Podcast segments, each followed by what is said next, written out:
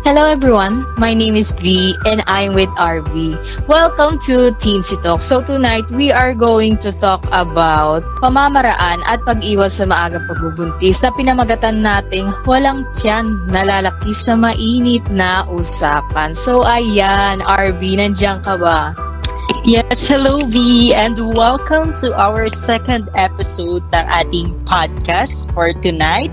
And Today is Monday, November 15, 2021 and talaga na nga namang nakaka-pressure ang week natin, no? Dahil talagang sabay-sabay na naman ang mga kailangan nating ipasa. Pero you know what, V, despite of all that struggles, mga pagod, and mga pinagdadaanan natin every day is talagang nakaka-excite pa din na magbahagi ng mga uh, natutunan natin from our previous podcast, no? Yung episode 1 natin na talagang naging successful. Talaga namang may mga nakinig din talaga ng mga kabataan.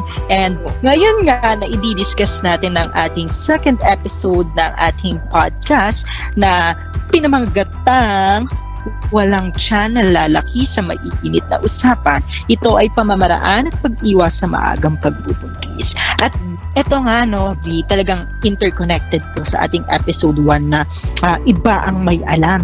Usaping uh, kaalaman tungkol sa usaping teenage pregnancy. Kasi uh, dito, although nabanggit na natin, V, no, yung mga some of the tips na pwede nilang makuha tungkol sa pag-iwas maagang pagbubuntis sa ating episode 1. Pero we will go further about this no, sa, sa episode na pag-uusapan natin ngayon for tonight. What do you think, P?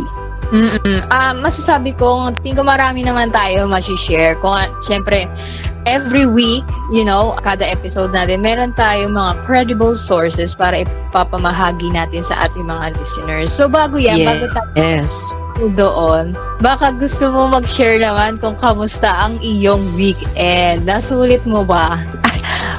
Ay, nako, buti na lang tinatanong mo. Kung hindi, nako, baka stress pa din ako. hindi, charot. ah, ano, ito, okay naman. Medyo uh, nakakapag-chill pa din kahit pa paano despite nga ng napakaraming mga gawain, no? And talaga kailangan igalaw-galaw din natin minsan ang ating mga katawan. Ganyan, mag-exercise, tumayo-tayo minsan kung minsan ay talagang napapagod ka na sa ginagawa mo. Mag-stretching, gano'n. Di ba? Para medyo mawala yung stress. And ikaw naman, Bi, kamusta naman ang week mo? Eh, talagang alam ko rin na stressing din ang week mo dahil ayun nga dahil nga nag-OJT ka pa din no Oo, so how how do you feel right now masasabi ko productive sa, sa pagiging productive parang hindi ko mapagkasya-kasya yung ano pero hindi kasi may nagkakataon namin. Siyempre, parang hindi lang naman, tag dito, parang mga schedule ko lang, hindi lang naman kasi siya for academics and sa yes. mga... Kasi may mga personal din time ginagawa eh, no? Mm-hmm. So, parang talaga nagpapatong-patong na din siya and biglaan yung iba. Kaya talagang oh, oo, kahit masasabi mo talaga na kahit nakaka-stress pero ang productive ng araw mo, ang productive ng araw natin. Kasi hindi dati minsan namamalayan na ay, nagawa ko na pala yung sampung kailangan kong gawin for today. So, bukas meron na namang another 20 na kailangan gawin.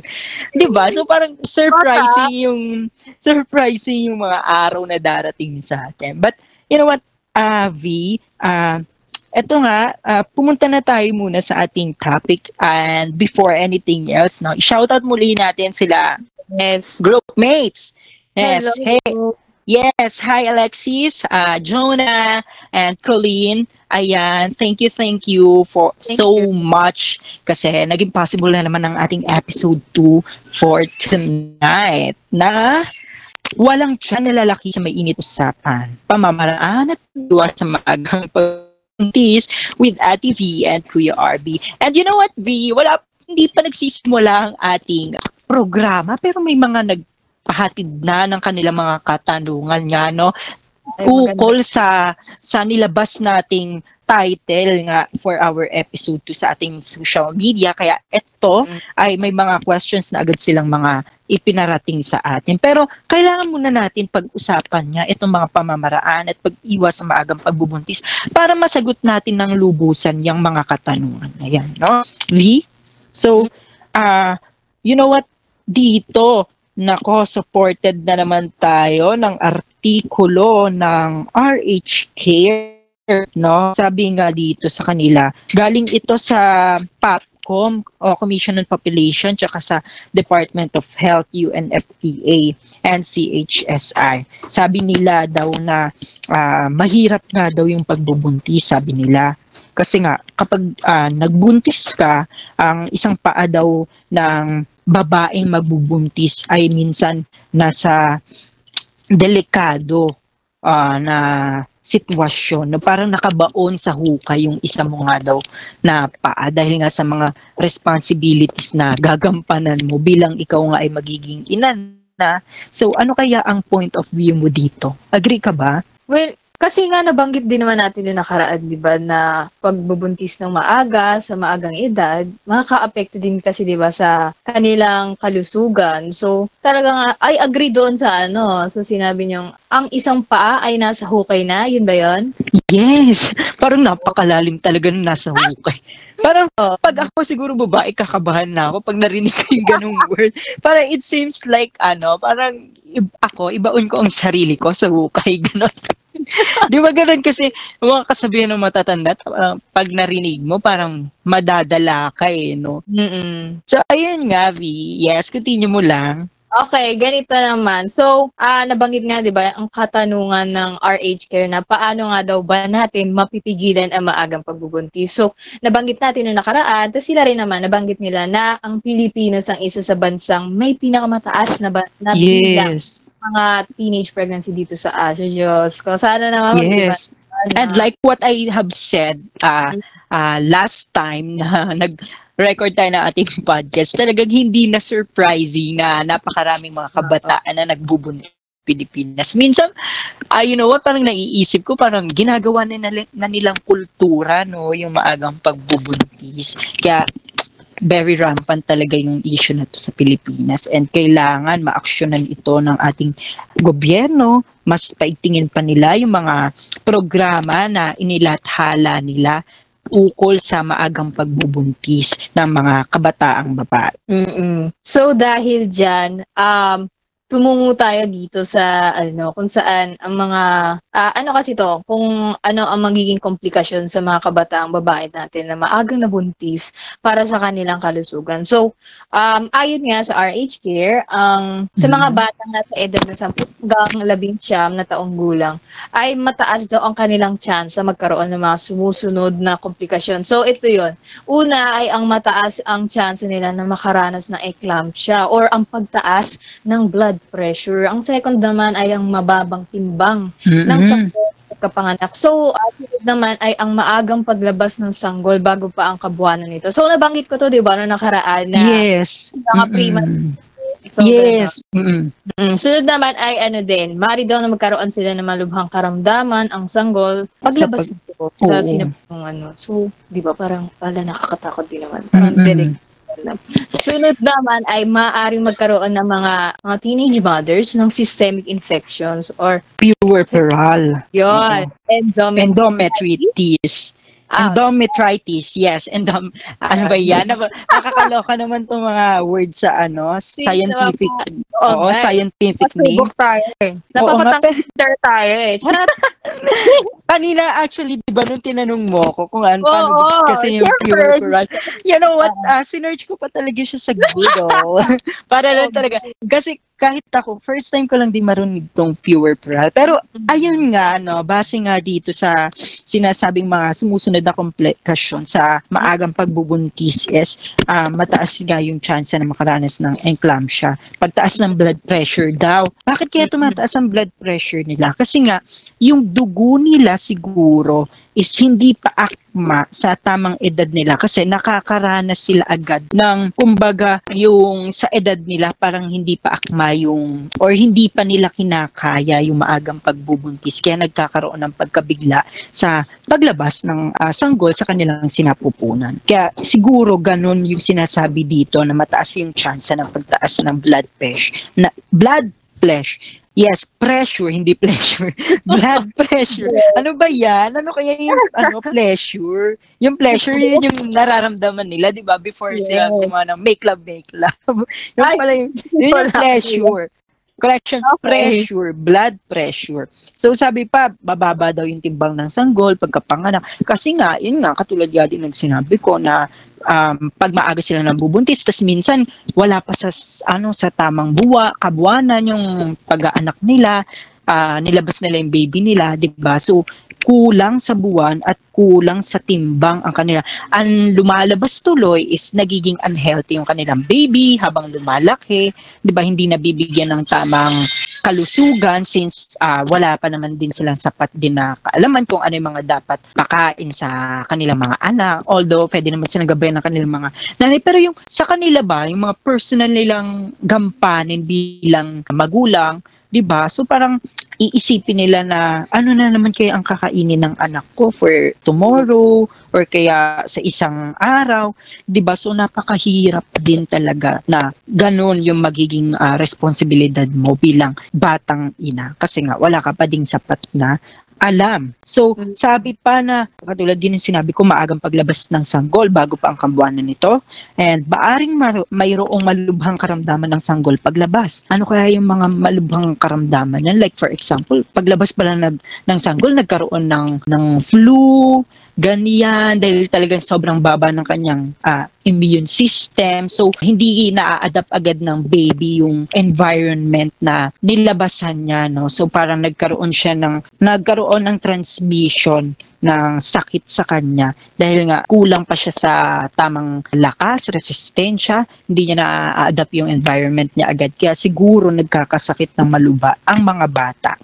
And last, yung maaring magkaroon nga ng ang mga ina ng sistema, systemic infections at puber, puerperal endometritis. And nakakasad lang din talaga na sa kanilang mga napakaagang edad ay nakararamdam sila ng mga ganitong klase ng sakit. Right, V? Uh, yes continuing lang din, sabi nila na hindi lamang daw sa kalusugan may malaking epekto ang maagang pagbubuntis. Ano sa tingin mo kaya? Well, ayon sa kanila, sabi nila kasi parang hindi lang naman yung buhay ng teenage mother ang maapektuhan, you know. Pati rin ang kanilang anak. So, ang kanilang anak na daladala. So, kadalasan kasi ang mga kabataan natin na mga nagbubuntis ay uh, nabanggit na rin natin to parang talagang, alam mo yun, parang same lang din talaga nangyayari na hindi nakakapagtapos nga ng kanilang pag-aaral na maaring magdulot ng pagkasira ng kanilang buhay. So, may madami din naman kasing dahilan bakit sila hindi na tinutuloy yung pag-aaral. So, pa, maaring posibleng ano kasi baka nahihiya sila or di na nila alam kung paano iharap ang komunidad nila doon sa Yes. Ganon, di ba? So, sunod naman, so sa ano na tayo? So, World Health Organizations kung saan sa isang taon, 12 billion daw ng mga kabataan ang nabubuntis sa buong mundo. So, uh, ah, 777,000 sa mga... Napakalaki? Mm, Diyos ko. Buong mundo naman. Nasa edad 15 hang, ano, pababa. So, paano nga ba ito mapigilan ba, RB, ang maagang pagbubuntis? Ayun nga, no, talagang uh, napakarami pala din ng mga maagang nagbubuntis according sa WHO o World Health Organization tinatayang 777,000 ang mga nasa edad 15 taong yes. gulang paba, pababa ang mga nabubuntis nga. So, according to this uh, article is naglabas din sila ng mga paraan no kung paano nga mapipigilan ang maagang pagbubuntis.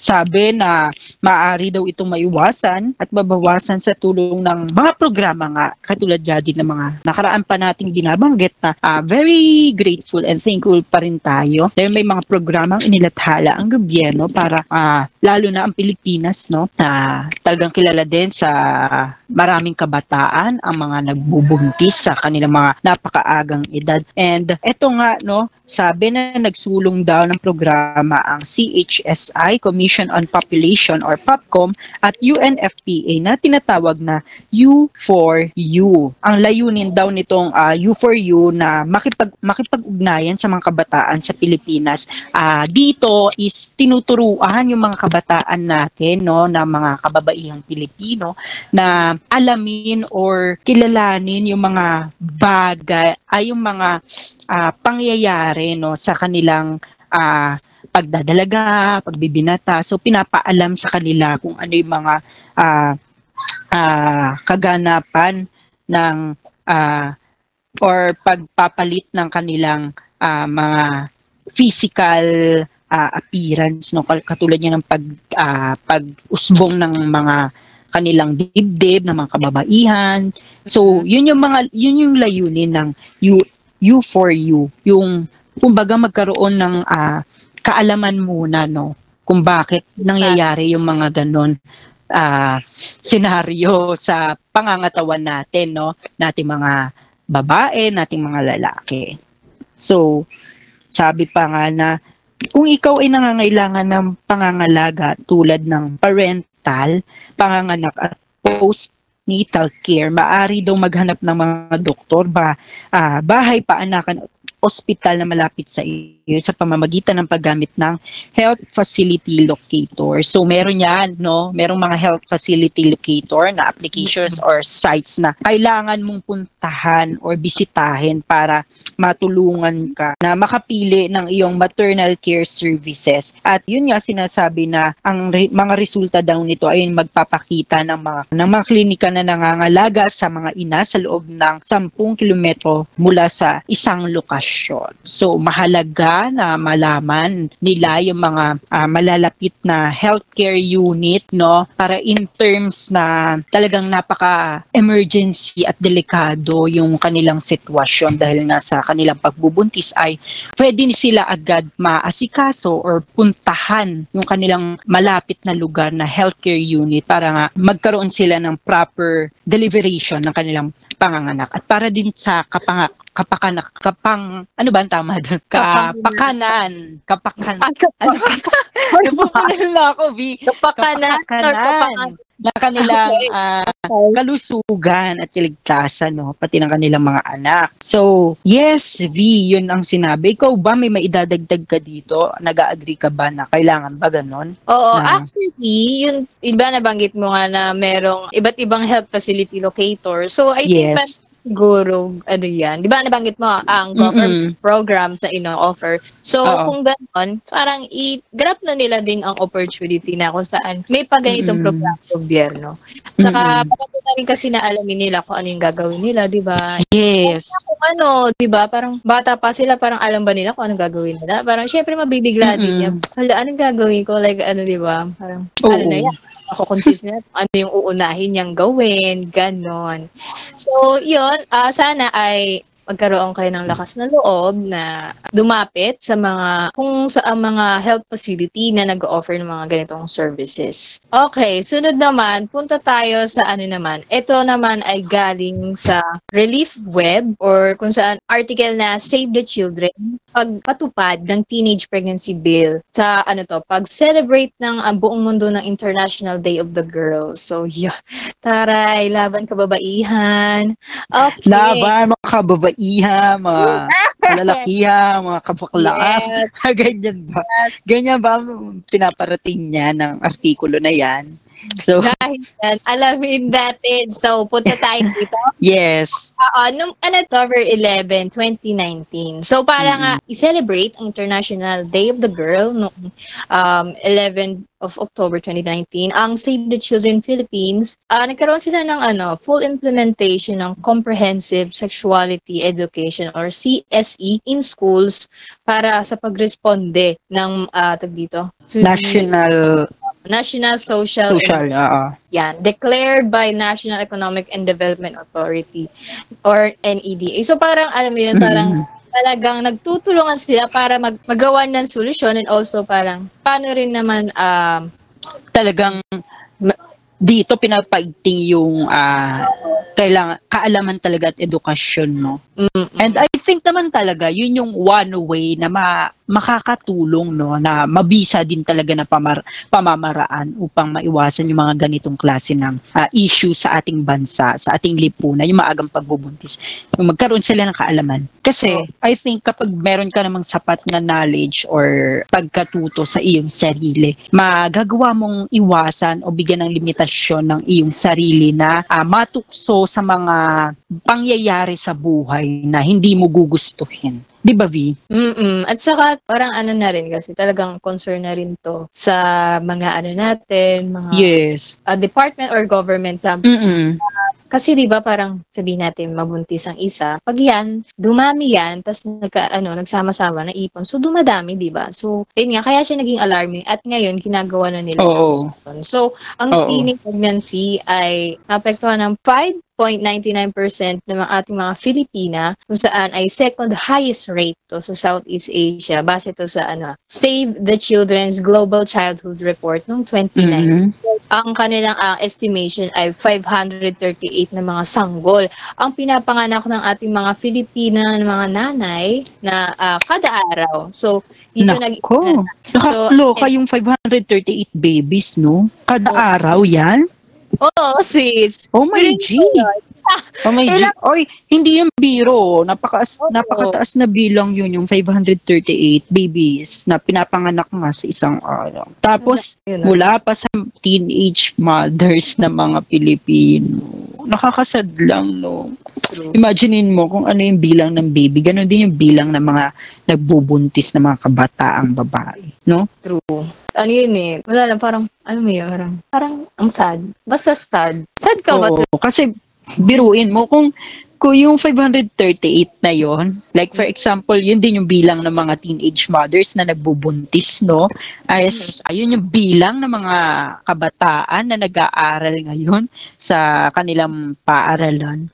No? And uh, talaga namang nakakasad nga kasi nga is uh, may barrier silang na na encounter sa kanilang buhay which is magko-control sa kanilang enjoyment lalo na nga ng pagkabata nila and yung pag-aaral nila, 'di ba? Mm-mm. So, ayun, dagdag ko na rin na galing to sa ano, ah, PSA din. Philippine Statistical Authority. Mm-mm.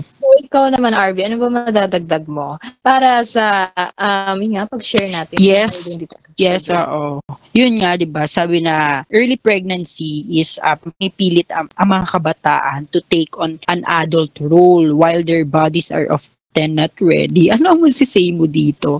Very true to, no, na there are some people na mga kabataang babae na pinipilit nila na kapag maaga silang nabuntis is ganun din yung katawan nila. Sin- parang ang thinking nila is matured na din yung pangangatawan nila which is not. No? Talagang very virgin pa, very baby pa ang kanilang katawan na para sumabak sa ganung klaseng bakbakan, sa ganung klaseng pangyayari, di ba?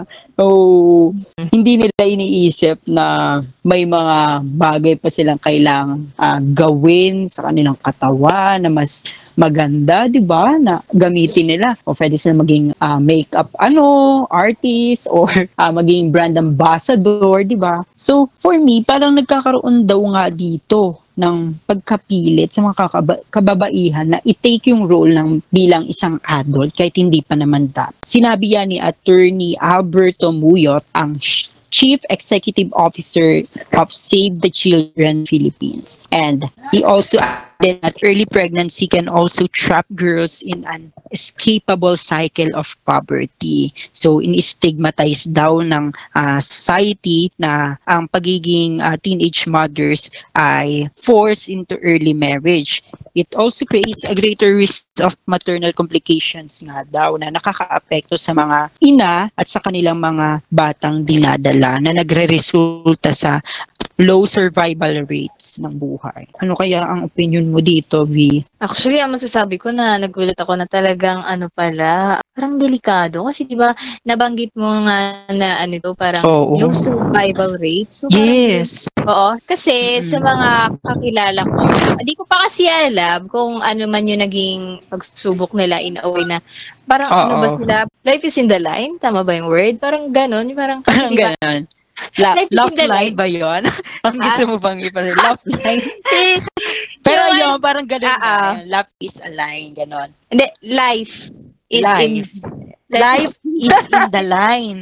oo, Okay. oh my God, yun, ganon. Kasi parang ano, alam mo yun, parang delikado yung Oo. buhay ko pala na ano, na yung iba sa kanila, talagang ano, Kasi nga, hindi nila kinakaya. mm Kasi, at saka, yung yung talagang yung kataw pangangatawan niya talagang hindi pa ganun ah, talagang nakaka-adapt ng ganung situation na umaga sila magbuntis, there are possible risk, no? At talagang hazardous itong ah, pagbubuntis, no? Pero yun nga, ah, kapag nagbuntis ka ng ah, maagang edad, is hi- pag hindi mo na-adapt yung ah, changes sa yung pangangatawan, ay talagang nga magdulot sa iyo ng mga panganib, no? Yun yung sinasabi dito na low survival rates. And I think hindi lang ito in terms of ah, physical, no? Mm-mm. ah matter Mental yung Oo, yes, mental, pwede rin sa buhay mo magkaroon ng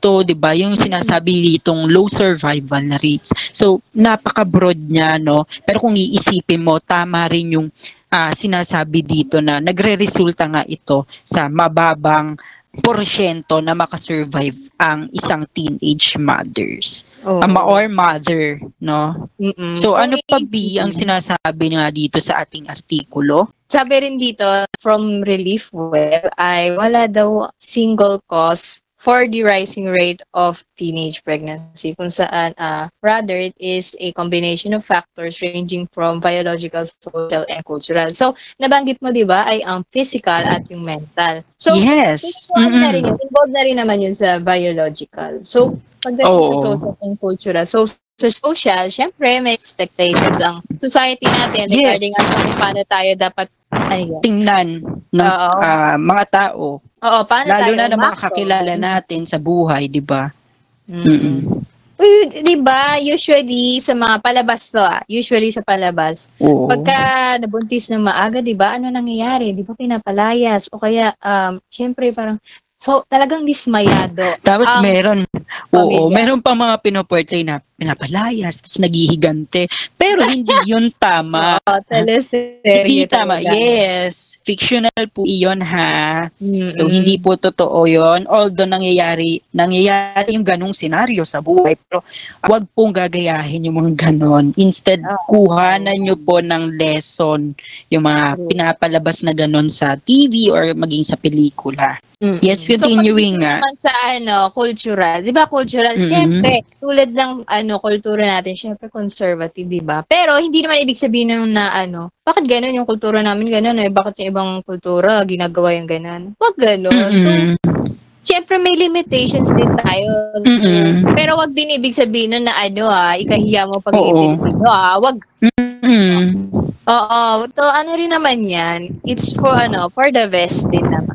So wala namang masama Oo. siguro kung hindi mo naman gagawin to, 'di ba? It's hindi naman siya eh, ano. Yes. Sabi nga nila, huwag ka na mag-take ng risk kung alam mong hazardous.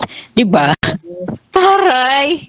Oo. Ah, naalala ko lang siya sa ano natin, previous subject na risk communication ba yan? And, hum- and humani- humanitarian communication. Di ba nga? Sabi nga na Oo. kapag alam mong hazardous, huwag ka na magtitake ng risk. No? Oo. So talagang Pa- depende na lang din sa tao kung gaano katigas ang ulo niya, no? Oo. Ah, kahit na alam niyang risky, talagang ipa, ipipilit niya pa at ipagpapatuloy ang kanyang ginagawa. Papanindigan niya kung ano sa tingin niya. Parang, Oo. I think yung tama. Pero Mm-mm. tama ba talaga yan, yung tingin mong tama? And it it fits me. Ito yung best para sa akin. Di ba may magandang thinking minsan ng Ah, mga okay. tao?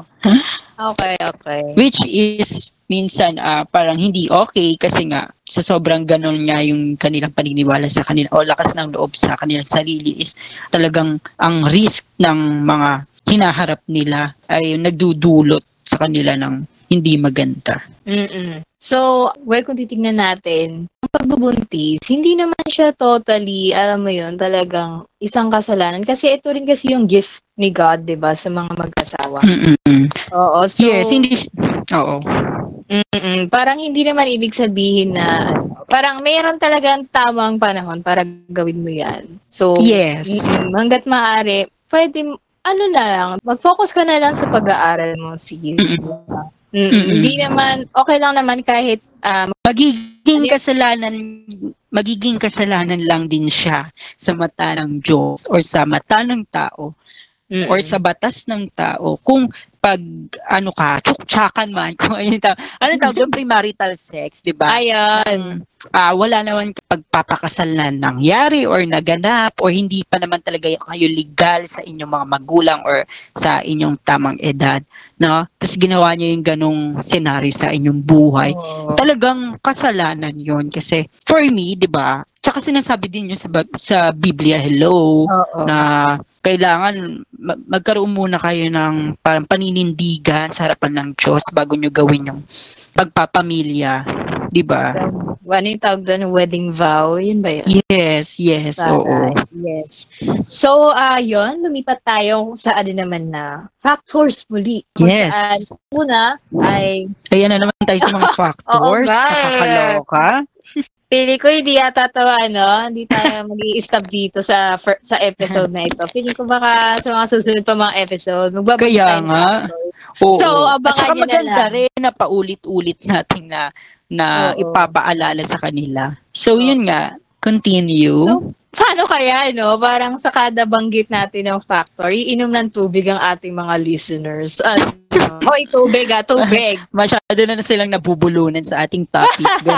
Oo, Pero eh, hindi, it's a good thing na nalalaman nila yung ganun.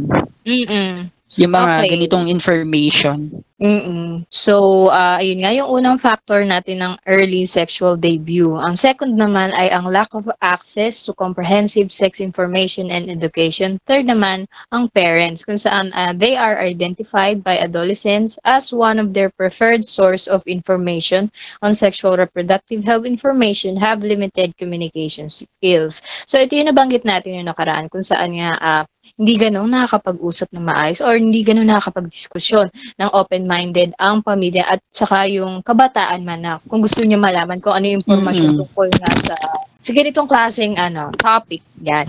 So, Yes. sunod naman ay ang di ba number four? Ang number four natin ay lack of access to family planning services. So, yun nga, well, may posibilidad din naman kasi na, ano, di ba, baka hindi pa aware, yung iba sa Oo.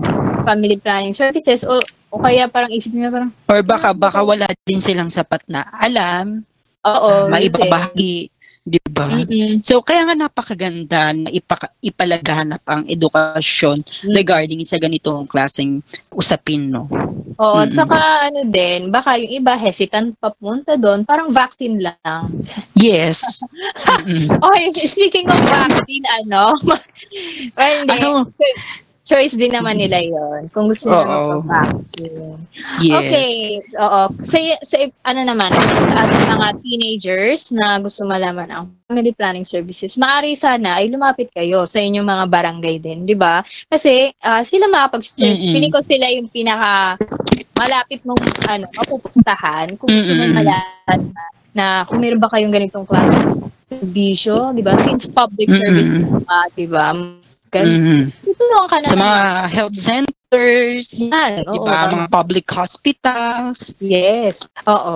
Okay, so ang number five naman natin ay ang cultural practices of early union. Okay, next naman ay number six, kung saan ito ay lack of adolescent sexuality and reproductive health or ASRH policies and its implementation. So, pili ko dati na to eh. Dati na rin tong pinag-uusapan, no? Yung tungkol sa Oo. ano, sa reproductive health, you know, Mhm. polisiya nila doon, tapos sa adolescent sexuality. So, Oo. I think um, may humihinga. Sino kaya yung humihinga? May kasama ba tayo ditong iba? May multo Ano yan? ba? Gabi ng lagim ba to? Tapos, tapos na, tapos na po ating ah, gabi ng lagim. May nagpaparamdam ba dyan, Veron? O hindi. Ba, ang naririnig mo humihinga, nakakaloka ka, nagugulat naman ako sa iyo. So, Oo. Okay. Sige. Tuloy tayo. So, para daw na ma... ah, Makurba. pigilan. Yun. oo. Ang pagtaas daw ng teenage pregnancy cases, ang Save the Children Philippines called for the enactment of the Teenage Pregnancy Prevention Bill, which will ensure the implementation of CSE in schools, training of teachers to deliver CSE, and also parang ma-inform ang mga parents and carers to communicate sexuality education to their children. So it's about ano na to, information ed, yun nga, information. Mission and education. Yan, communicate. Communicate kung ano man ang gusto nilang malaman para sila ay Mm. maging knowledgeable about it.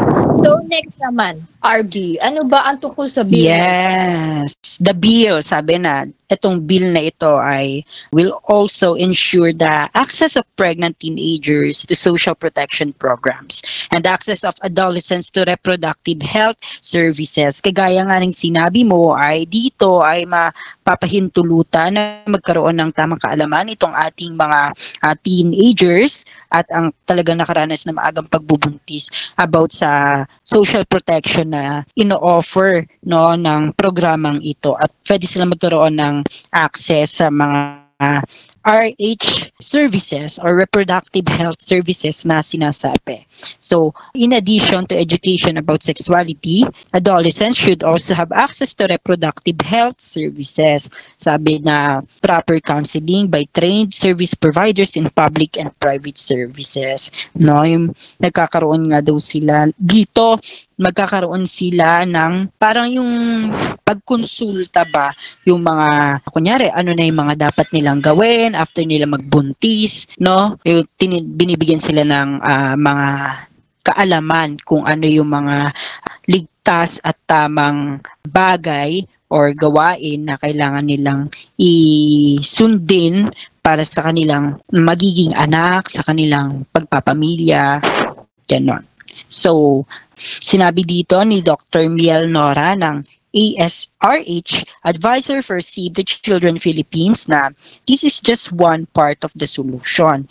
Sinabi niya na it's also vital that children can safely report cases of alleged abuse of first marriage with the knowledge that they will be protected.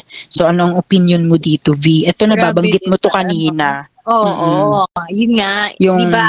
forced marriage. Oo, yun nga, di ba? uh, alleged uh, abuse or forced marriage. Pero, di ba kung titignan mo rin kasi parang, may nang, well, sa bagay, kasi may kultura din naman na kahit parang teenager pa sila, pwede na silang ikasal, di ba? So, parang arranged Mm-mm. marriage. So, Mm-mm. pero itong arranged marriage na ito, parang Mm-mm. sapitan lang na Mm. pinakasal ka doon. So, well, maganda rin na merong ganitong ano, parang bill para nga maprotektahan sila kung saan, para din ano, maiwasan na na magkaroon ng ganitong Yes, yes. Oo, syempre, ang mga, ang mga Para kabataan. malilesen, no? Oo, parang hanggat maaari kasi, protektahan natin mga kabataan natin, di ba? Maganda, ano rin kasi, alam mo naman ang ating experience, no? Bilang kaba- Mm-mm. ah, habang kabataan pa tayo, parang, ayan din yung foundation din natin sa pagkabuo ng pagkatao natin habang tumatanda, di ba? Yes. Oo, At saka maganda dinedevelop pa natin yung personal natin. Yes, Ano, pagkatao, yung, karak yung Mm-mm. character natin, di ba? yun. So, napakarami pang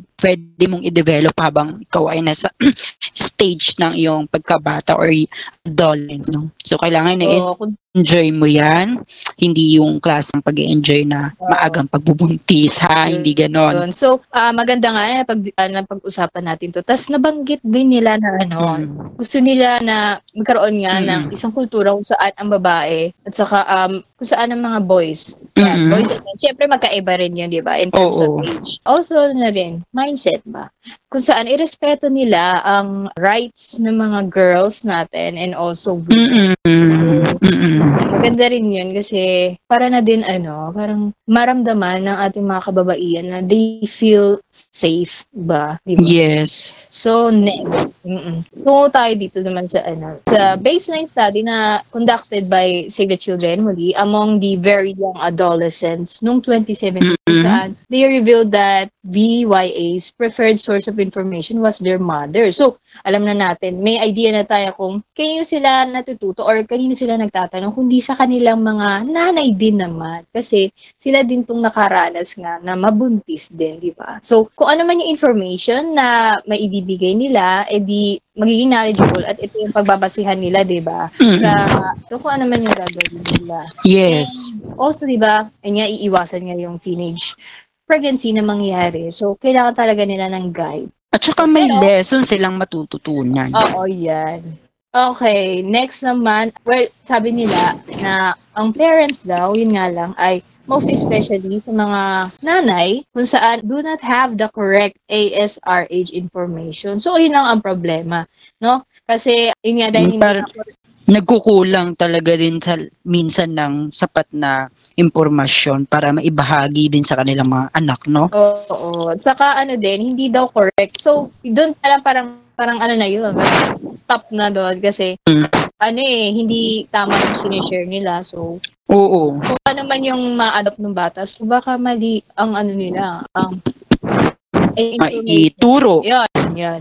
So, na-share nila sa kanilang mga anak. And also, these skills to communicate it. So, siyempre, di ba, kapag ah, pag-uusapan nyo ito, alam mo naman na paano to maipapaliwanag, you know, parang may papaintindi sa kanya ang ganitong klaseng paraan in a way na hindi siya ma hindi siya ma-offend or hindi rin siya ba And di siya masasaktan. Oo, yun din. And also, Ganon. paano ba siya in a way na hindi madumi ang pag-isip, ang pag, pag-iisip nila habang din, uh, dinidiscuss yung ganitong klaseng topic, di ba? Mm-mm. Okay, ano din, Save the Children Philippines, they also implemented the Healthy, Empowered, and Responsible Teens or Heart to Heart. So, isa tong programa kung saan na it builds parent skills and enhance the parent VYA communication around gender and ASRH. So, ayun. Ano ba masasabi mo tungkol dito sa na-share ko, RB? What is your opinion about it? So, uh, ayun, Vino, ulitin ko lang uli na according nga dun sa sinabi ng Save the Children Philippines, uh, in, implemented healthy, pow- empowered, and responsible teens or heart-to-heart na program that builds parents' skills and enhance parent uh, VYA communication around gender and ASRH. So, I think isa din itong programa na inilathala or pinatutupad ng Save the Children Philippines para nga ma-empower ang ating mga kabataan sa mga responsibilidad na kailangan nilang gampanan bilang bata or bilang batang ina, no? Ano yung mga dapat nilang malaman pa at gawin, no? Dinadagdag din dito na yung effort to combat teenage pregnancy should come from all the sectors of society. Oo. And so, I think no? Yes. Mm-mm. Oo. And it requires a joint effort of government, private sector, civil society, organizations. Ayan, very thankful din tayo na uh, Yes. besides sa mga pinapatupad na programa ng gobyerno ay may mga private sectors din tayo na tumutulong para maiwasan niya itong mga ganitong klase ng ah, usapin or mapigilan no yung Mm. teenage pregnancy sa ating komunidad. And meron ding mga organizations na nagtutulong-tulong, communities, parents, caregivers, and yung entire citizenry, including yung mga kabataan nga daw. Sabi ito ni Attorney Muyot. So ano ang opinion mo dito? Yun, maganda rin nga na meron ganitong programa, you know, talaga, nabanggit na din naman to na isa tong national issue ba? Kasi di ba, yun nga, it, ano kasi involves kasi yung mga ano natin kabataan yung Mhm. teenagers. So maganda rin na ah, hindi to yung ano, parang ini-ignore lang ng government and also yung Oo. other sabi dito, yung sectors ng society natin. Kundi Mhm. ano, parang binibigyan nila pansin at ginagawa nila talaga ng solusyon. Maganda yun, di ba? Na seryoso Mhm. nila na gusto talaga nilang gawan ito ng paraan para mabawasan nga and also para din hindi na rin maapektuhan ang kinabukasan ng ating mga kabataan, and Kabataan. also Oo, at saka rin yung kalusugan nila kasi nga nabanggit mo, di ba, low on survival rate. So as much Yes. as possible, gusto natin iwasan yan. Okay. Yeah. I think uh, we have come to an end, V, pero ito magbigay siguro tayo ng ating mga refleksyon na nakuha din at natutunan nga dito sa ating episode 2 na usapan tungkol sa kaalaman nga no ah, ng pamamaraan at pag-iwas sa maagang pagpupuntis. So, ayan. Ikaw, ano kaya ang naging reflection mo dito sa ating usapin? Ako, masasabi kong marami rin tayo na natutunan, you know, kahit ilang, kahit paano. Gaano? Oo, kahit gaano katagal yung nagugugol natin, no? May pumapasok na talaga mga knowledge at mga impormasyon na pwede pa nating maibahagi. Mm. Oo. Sige, Oo, continue mo lang. Oo, maganda rin yun kasi actually, ano din eh, parang similar idea na din sa mga nabanggit ko kanina na maganda rin na nalalaman natin. Maganito, dahil, you know, sigurado naman ako na hindi naman siguro lahat tayo, lahat, parang lahat nung shinare namin ni RB ay alam ninyo. So, kaya nandito kami para ipaalam sa inyo kung ano man ang kailangan nyo malaman at kung saan ay kailangan yung makialam. Diba? Bilang Mm-mm. ano din, kapwa kabataan tayo. Yes. Oo. Mm. Parang sabihin na natin, responsibilidad din natin na sana ay tulungan din ang iba na, alam mo yun na iba pala ang thinking nila to, ah, tungkol nga sa ganitong klaseng teenage pregnancy, Mm-mm. mga sitwasyon. Yun. So, maganda rin na, ma- may nabanggit tayo, no? Biologically, Oo. mental, social, and also culture. So, maganda yun, di ba? May iba't ibang area tayong nabanggit kung saan na hindi lang nagpo-focus ang teenage pregnancy sa physical lang, kundi may iba't iba din. So, Mm-mm. yun. Maganda rin na na-bring up natin siya. Ikaw, ano sa'yo? For me, it's a good thing uli na ayan na, la, na dagdagan na naman yung factors no dito sa maagang pagbubuntis and talagang mm, may natutunan din talaga ako ngayon dito sa ating usapin na yun nga eh talagang napakarami ng mga programa na ino-offer ng ating different organizations, mga private sectors lalo na ang ating gobyerno o pamahalaan para sa gampanan or mabawasan yung maagang yung porsyento o yung rate na maagang pagbubuntis ng mga kabataan sa Pilipinas no? Talagang hindi lang siya talaga puro mga proseso na mga contraceptives yung laging mo maririnig na konsepto or pamamaraan upang maiwasan yung maagang pagbubuntis. Kasi for me, pag si, you know what, yung parang pag diniin mo na ituro sa mga kabataan ang paggamit ng contraceptives like yung condoms, parang the, the more na magkakaroon din sila ng ganitong thinking na gagawin nila yung hindi dapat gawin. 'Di ba? So, Oo, Parang- parang, magkakaroon sila ng experimentation na, 'di ba? Parang okay, Mhm. try ko to kasi baka effective naman na which is hindi for me somehow hindi rin siya ganun ka effect, epektibo para ah, gawin ah, siyang ah, pamamaraan upang makaiwas sa maagang pagbubuntis. Although may mga scientific studies na din na nagpapatunay na nakakapigil nga ito ng pag-produce no ng ah, yung kumbaga yung pag-produce ng egg cells or ng semen ng lalaki no talagang napipigilan niya. Pero ang the best dito sa ating napag-usapan ngayong gabi is natukoy natin yung mga programa nga na ina, inihain at ini- nilathala ng iba't ibang ah, private sectors pati na ng ating pamahalaan and it's a good thing na malaman at maipaalam natin sa ating mga listeners most especially sa mga kabataan yung mga ganitong programa. So, Okay. tungo na tayo, V, sa eto, eto na nga, di ba, nabanggit ko kanina, yung mga questions, talagang napakaaga na mga questions na pinahatid sa atin ng ating audience, no? So, basahin lang natin yung ating first question dito, V, na hindi na natin siya pangangalanan. Pero ito ang tanong niya, V. Ate V and Kuya RB, ano po sa palagay nyo ang pinakamabisang pamamaraan upang maiwasan ang maagang pagbubuntis? Ano ang tingin mo dito, B? Basta wag. Paano basta wag? Basta, Basta wag wag. nilang gawin. Oo, Ganon. basta wag mong gawin. Na yun. Hindi, Mm. ganito kasi yun, parang, Paano Ano? basta wag kang lumandi? Parang ganun ba? Wag kang chuchuk chak, mga ganyan. parang, wag kang, basta, alam mo dito, wag mong diskubrehin, gano'n. Wag mong i-explore ang ganitong Wag mo nang klaseng- alamin. Parang Oo, ganun. yun. Wag ka na Magpaka-inos-. Magpaka-inosente ka na lang hanggang maaari. Oo. ano yun, paano may iwasan, di ba? Ano ang mabisang paraan? Ano Nag- daw? Oo. Feeling ko set aside mo muna ang love life, te. Ganun talaga yun. Yes. Effective yan. Yes, Oo. Kasi I agree. aspire for, ano, reaching your dreams. Yan. Mm-mm.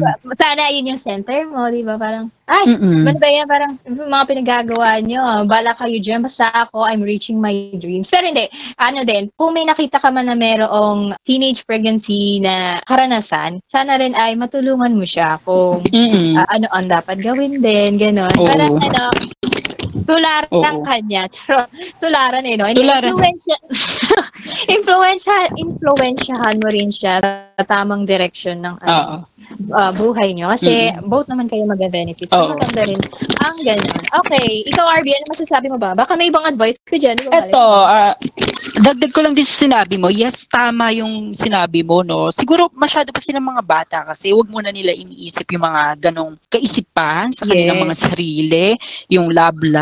Kasi min, dyan talaga nag-uugat minsan. Kaya gaya nga ng sinabi ko na yung puppy love, dyan nag-uumpisa yan. Tapos hanggang magkaroon na ng make love, make love, ah, night out, napupunta sa mga ganyan, na nagkakaroon ng mga consequences na talaga namang hindi nila magugustuhan kapag nangyari na.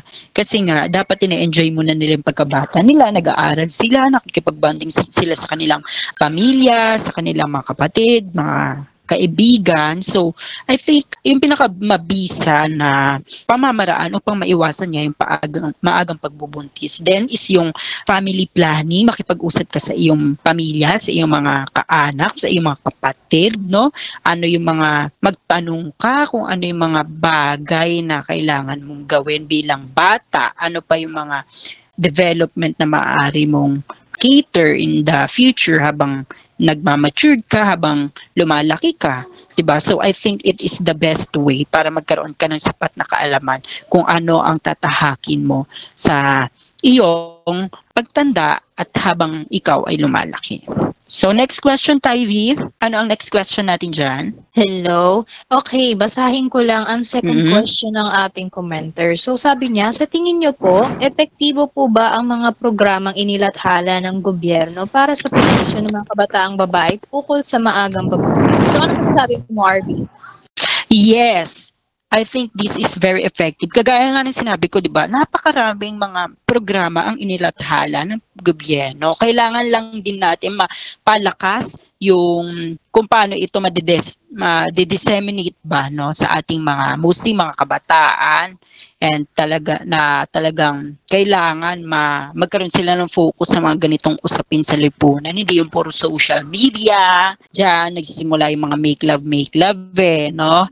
dito kayo mag-focus sa mga programang inilathala ng gobyerno. Magkakaroon kayo dito ng knowledge upang maintindihan ng inyong pagbibinata, pagdadalaga, at magkakaroon talaga kayo ng ah, tamang kaalaman kung paano nyo maiiwasan yung mga ganitong klaseng ah, pangyayari sa buhay. So, I think sina, ah, isa pang pinaka-epektibong programa ng gobyerno talaga yung mga sex yung sex education na inilathala no para sa mga high school students, 'di ba? Karamihan talagang napakagandang ah, subject niyan and kailangan nakikinig talaga kayo ng mga impormasyon na maaari nyong makuha sa pag-aaral na yan. And kailangan lang din siguro dito magkaroon sila ng talagang seryoso no na o pagiging open-minded ba sa mga ganitong klaseng topic para hindi sila na ah, out of place or parang hindi lang nila tinatawanan yung mga ganitong talagang nangyayari sa buhay. So kailangan nila maging open-minded. Ikaw nga, ikaw ikaw ba Fee? Okay. So, sa tingin ko naman, they're trying their best naman yung ating government para magkaroon nga tayo ng protection tungkol nga sa kababae para sa maagang pagbubuntis. Siguro, need lang siguro i-strengthen pa and also sana rin, hindi lang yung government kasi dapat tayo rin kasi individual. Kailangan nating tulungan din yung ibang nangangailangan ng tulong Yes. para educate ang ating mga kabataan. And also, yun yung tungkol, ah, kunyari sa violence. So, pag Mm-mm. meron ka ng, may nalaman ka, di ba, na merong isang Mm-mm. kabataan na nasa ganong sitwasyon. So, parang sana tulungan mo din, you know, Oo. Di ba? Maganda rin yung, pag hindi mo siya tulungan, hindi ba't parang makukonsensya ka rin. Pero, hindi naman ibig sabihin na pag nakonsensya ka, ay, ano na yun, parang yun yung dahilan kaya ka lang tutulong. Parang tumulong ka na lang from your, ano, kind, ah, good, Yes. you know, kind heart. Parang Yes. kumbaga ah, sariling kusa mang ganyan. Mm. Then, yung next naman, yung sa mga, ano, iba protection. Oo. Pwede, di ba pwede naman siguro dito ang, yun nga, yung mga health services, di ba? Mm-mm. Oo. So, maganda rin na merong ganon. So, para din, hindi rin mamumroblema ang ating mga kabataan kung sakali man na may gastusin nila na kailangan i-consider para, yun nga, sa ganong klaseng sitwasyon. Okay. Next naman, third question. Sabi dito, RB, ng ating isang commenter, Ate V and Kuya RB, kapag daw ba minanamantala sa kanila, ah, sa mga teenagers, saan ba lalapit para kahingi ng tulong? Yes, that's a very good question. Yeah. Kagaya nga ng sinasabi ko sa iyo kanina, no, Vino, tinanong mo ako. Ano, san, o kaya, sino kaya ang una nilang lalapitan, no, kapag naka-experience sila ng pananamantala, lalo na sa mas nakatatanda sa kanila, no, nakalalakihan. Nako, ilapit nyo agad yan or kailangan yung i-open sa inyong mga magulang nang sa gayon ay mabigyan kayo ng sapat na proteksyon, no? Or kaya i-direct nila yung reklamo na yan sa, ah, sa inyong nalalapit na barangay o mga police stations, no? So may mga karampatang parusa na ibinibigay dyan, no? Buti nga yun, yun na pagtibay na no, yung catcalling ba yun, no? No, V, napag, napagtibay talaga yung ganyang batas. Ewan ko kung sa QC lang yan or sa buong Pilipinas na yan. Napagtibay yung catcalling talagang binigyan nila ng ah, diin sa Congress para maisa batas nga ito no talagang nabibiktima ang ating mga kabataan nakakasad lang din so yes V is ikaw ano ang sa tingin mo dito Yun nabanggit mo, yan, tama yan, na lumapit sila sa mga, ah, sa authorities and also sa mga concerned citizens, di ba? Yun, na para may sumbong, mga ganitong klase. Tapos yun nabanggit mong catcalling na ako, Oo. si, alam mo, Mhm. parang ganong klaseng bagay pa lang, ano na yun eh, parang pwede na rin yung makapag Oo. trauma na rin. Oo. And in a way na, parang alam mo yun, napoprovoke. Mhm. Sabihin natin itong mga catcallers. Ano ba? Catcallers ang tawag sa kanila. Oo. Okay, so, ayun. Kasi di ba usually, sa ano to eh, well, syempre sa public, usually naman nangyayari. Oo. Mm Oo. So, parang, alam mo yun, kasi maganda rin na sana sa paglabas nila ay safe Protect. nga. Yes. Oo, yan. Mhm. Safe sila na ano, yung kasi natatakot lumabas. Pero, hindi naman ibig sabihin nun, sa labas lang nangyayari to. Kasi nangyayari din kasi to sa ano, eh, dito, Loob ng opisina, mga ganyan. Yan, loob ng opisina sa School. bahay. Alam mo, Oo. grabe. Parang, minsan nga nalulungkot ako. Parang pati doon sa ano, loob ng bahay nyo. Oo. Nagkakaroon ng Were you, ganung oo. cases. Saan na kinoconsider mo na ito yung safe place for me. Pero may mga Oo. ganong eksena, no? Nakakasad. Usually kasi, napapano- napapakinggan or napapanood ko siya sa balita. So, at saka hindi lang yan sa social media din. So, parang nakakalungkot. Parang bakit ganun ang nangyayari? So, parang ang nangyayari tuloy, parang, di ba, hindi na makakapagtiwala din ng madali or ng ganun-ganun lang. Ang mga kabataan na ito. Tapos, Mm-mm. Siyempre, parang magkakaroon na sila ng doubt about sa, Mm-mm. at ba't ganito yung nangyayari sa buhay ko? Bakit ganon? So, Parang magandang, mala MMK na, no? Daming katanungan. oh? I mean, ang daming pumapasok na tanong sa kanilang isipan, no? Na talagang hindi rin nila masagot yung mismo nilang katanungan. Oo. So, well, natural lang din naman yun kasi nga, hindi niya rin naman alam kung ano nangyayari, di ba? Yes, so, bagay. Maganda rin na Oo. matulungan natin sila. Okay, sunod. Ano ba ang fourth question? Ito, ang ating last question, V. Yes. Sabi nga niya, Ate V at Kuya RB, ano po ang advice niyo sa akin? Kasi yung boyfriend ko, pinipilit ako gawin ang di dapat para pero sabi niya, iiwanan niya daw ako pag di ako tumawag. Nako, parang nang blackmail pa, no? Naku, Nakakaloka yung mga ganitong partner minsan na talagang tatakutin ka pa. Minsan, parang ilalabas. Ay nako, ito yung sa mga kabataan na nakikinig dyan ha. Never, never kayo magsisend ng mga ah, ay, naku. nude pictures nyo or kaya something na very private sa inyong katawan online, no? Or kaya sa message. Kasi pwede yung ipakalat at pwedeng gawin Oo, i-pang-blackmail yan sa inyo, ha? So, kay, kung may mayroon mang pananakot na nangyari or ah, pambabanta, eh, agad yung i-sabihin sa inyong mas, nakaka, mas nakakaalam at mas nakakatanda sa inyo or kaya kung maalam kayo, ireklamo nyo agad no, sa inyong malapit na barangay or police station. Nang sa ganun ay maging ligtas kayo at protektodo no, Mm. online tsaka sa personal na kaganapan. Ikaw, V. Doon sa sinabi mo, di ba, regarding sa... Biruin mo din naman kasi nagkakaroon pa ng ganung pangyayari sa online. Oo. So, parang separate naman na topic na to, yung regarding na naman sa child protection about sa ano Mm. naman to. Yun nga, yung sa pag-post ng hindi kaaya-ayang mga Mm-mm. trato or parang mga video. So, nakakalungkot din na ganun. Kasi, syempre, yung iba parang exploit, exploitation, di ba? Yes. Mm-mm. So, nakakalungkot na merong gano'n. Regarding naman doon sa tanong ni ate, parang, ano sabi niya, pagka ano, iiwanan daw siya. Yes. Hindi ba? Mm-mm. Ano ba yan? Alam mo, red flag. red flag. flag talaga. At saka, alam mo, maganda, nakakabilib yung mga ibang babae na, eh di iwanan mo. Sabi ko, hindi ka naman kawalan. So parang, minsan nagiging pampatibay din nila yung ganong, ano, no? Yun nga lang, napasok ka na sa maling gawain. Tsaka lang tumibay yung sarili mo nung sinabihan ka na iiwanan ka. Sana nung una pa lang, no, nagkaroon ka na ng ganyang thinking na ah, kailangan ko magpalakas, magpatibay yung sarili ko, ayoko ma mabuntis na maaga. Tsaka ka lang talaga nagkaroon ng parang lesson nung nangyari na sa'yo. Sa bagay, ganun din naman talaga kahit sa mga teledrama, di ba? Laging sa huli na yung pagsisisi. Mm-mm. So, kung titignan mo rin naman, pag ganyan, ano, Mm-mm. grabe naman. Hindi, hindi ko, ga, ga- alam mo, gawin mo na lang, te, parang love yourself. Diba? Yes. Value yourself. Kung iwan ka, hindi iwan ka niya. Parang, Mm-mm. deserve, di naman niya siguro deserve ang pagmamahal na binibigay mo sa kanya. So, Yes. That's why, ano na lang, priority mo sarili mo at yung family mo. Kasi, syempre, parang, di ba, nag-aaral ka. So, Mm-mm. tapos ka, di ba? Tapos ka na pag-aaral. Trabaho ka, mag-ipon ka, mag Yes. ka. Baka ikaw pang Yes. habulin ng mga, Oo, tama. oo, di ba? So, ano, wag mo siyang hayaang, ano, don't let it get to you. Parang, Ay, don't wag- let it get to you. don't let it let me down. Ganun ba yun? Charot Don't lang. Okay, so, um, Ayan, V. Mm-mm. Yan, I think uh, we have come to an end nga, Arvin. Yes.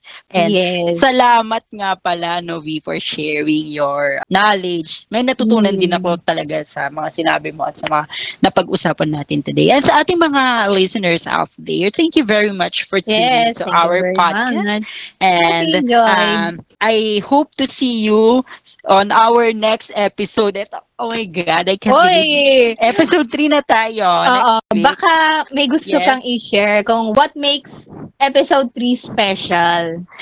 Eto, dahil V, magkakaroon tayo ng special guest. Yes palakpakan. naman. Special guest po from Popcom, Commission on Population, na talagang susuporta sa magiging diskusyon namin ni V sa usaping gabay at tamang kaisipan sa maagang pagbubuntis. Ito naman po ay mga gabay at tamang kaisipan sa maagang pagbubuntis. So, kinakailangan din natin dito ng talagang professional na may Yes. ah, ba o kaalaman tungkol dito at maganda yon no na maibahagi Mm. niya din yung mga mga yung nag- mga pinag-aaralan niya, nalaman yes niya. oo Oo. oo bilang isang pro 'di ba bilang kami nga ay mga estudyante lang din so naghahanap din at nagsasaliksik lang din kami ng mga kaalaman Mm-mm. no? na ito nga pinamagat na ng ating episode 3 ng awitin mo at susundin mo. Ay, taray Parang kasi kanta, pero isa sa'yo yun, girl, hindi isusundin. Ay, Nakakaloka yung oo, pinalit yes. na isusundin. Susundin? Susundin ko. Pero yun nga, our episode 3 ay by next Sunday, next week, ay abangan nyo po ang aming special Yes. guest. Hindi po po na namin masasabi kung sino ang special guest namin. Abangan nyo na lang po ang aming official announcement sa aming Facebook page, Teensy. And uh, mag-subscribe na din kayo sa aming YouTube channel. V, ano ang ating YouTube channel? Ang aming YouTube channel ay pinangalanan namin Teensy. Tapos ang aming Spotify, just search Teensy Talks. So, Yes. yan. So, makikinig, ma- mapapakinggan nyo ang aming podcast. Kahit ikaw ay naguhugas ng pinggan, ikaw ay Parang ako kagabi, habang naka-premiere yung first episode natin, Di ba? talaga Oo. pinakikinggan ko. Oo. Diba? So, multitasking din to. And at the same time, masaya ka habang kung ano man ang hinuhugasan Ginagawa mo. Yes. At saka talagang very informative and very yes, ka din. Mm-mm. So, ayun na nga. Mm-mm. Ayun, pakinggan, mapapakinggan nyo ang aming podcast uh, episodes aming uh, Spotify, uh, Facebook Yes. page Teensy, and sa aming YouTube YouTube. channel Teensy. Mhm. Just search Teensy, Teensy. Yan, lalabas na yan, ha? Mm-mm. Talagang ah, kailangan nyo mapakinggan yan mostly sa mga kabataan natin dyan, na mga nakikinig, ha? Maging ah, matuto na kayo, no? Oo, malaman parang- nyo yung mga ganitong Habang ah, nakikinig. eksena sa buhay para magkaroon kayo ng open ano mind no para na open yung inyong mga sarili sa mga ganitong diskusyon hindi yung puro sa TikTok ayan nakakaroon ng puppy love make love make love Nako. so subukan nyo naman yung mga matured na mga bagay no na pwede nyo makita online na talagang maglilid sa inyo upang maging better TikTok ayan nakakaroon ng puppy love make love make love Nako. So, subukan nyo naman yung mga matured na mga bagay, no, na pwede nyo makita online na talagang maglilid sa inyo upang maging better person kayo. Okay, Okay, time check tayo. It's 7.23 p.m. on the clock. RB. And yes, Regarding sa mature na nabanggit mo, can you ano Yes. ba, explain para sa ating mga kabataan kung ano ba ang ibig sabihin ng mature? Na para alam nila kung ano ma- ibig sabihin ng pagkakaroon ng Yes. mindset na mature. Kasi siyempre, Yes. kailangan din natin oo. ma, oo, yun. Thank you for Go. reminding again, no. Ito nasabi ko na to last uh, time sa episode din natin, no. For na for me nga ang definition ng maturity is kailangan nakakapag-isip ka ng tama, hindi lang yung physical appearance mo yung nagbabago sa sa'yo, kundi pati yung the way ka na mag-isip, mag-decision sa iyong buhay, and kung paano ka makikisama sa mga taong nasa paligid mo. No? So, I think that is the true definition of maturity. Kasi kapag nagkaroon ka ng ganyan, is malalaman mo yung mga tamang bagay sa buhay. So, yun lang naman, V. Okay, so, ayun. We Ano have come, yes, we Oo. have come to an end. And I think, ayan, naka one hour ulit tayo. So, I want I want you to congratulate and Alexis, thank you for Yes, uh, congratulations yes, ating lahat, tuning, siyempre. and ayan, oo. ano, talagang pinaghandaan natin, Oo. ano, talagang we made it possible Yes, sa yes. pamamagitan ng teamwork nating lahat. So I hope Yes. na ang ating mga pinagagawa ay, alam mo yon sulit, di ba? Oo. Parang hindi lang tayo nakapag-share ng knowledge, kundi napa, na-entertain pa natin. So, yun Yes. lamang. Mm-mm, Magpapaalam na po kami sa inyong lahat. Ako nga po pala muli si Kuya RB At ako naman, si V, or sinasabi nilang Ate at si V, Ate Vilma, di ba? So, Ate Vilma. Hanggang sa mga muling episode namin dito sa Teen C Talks. Have a good night. Good night, Bye, everyone. V. Bye. Good night. Bye. Bye.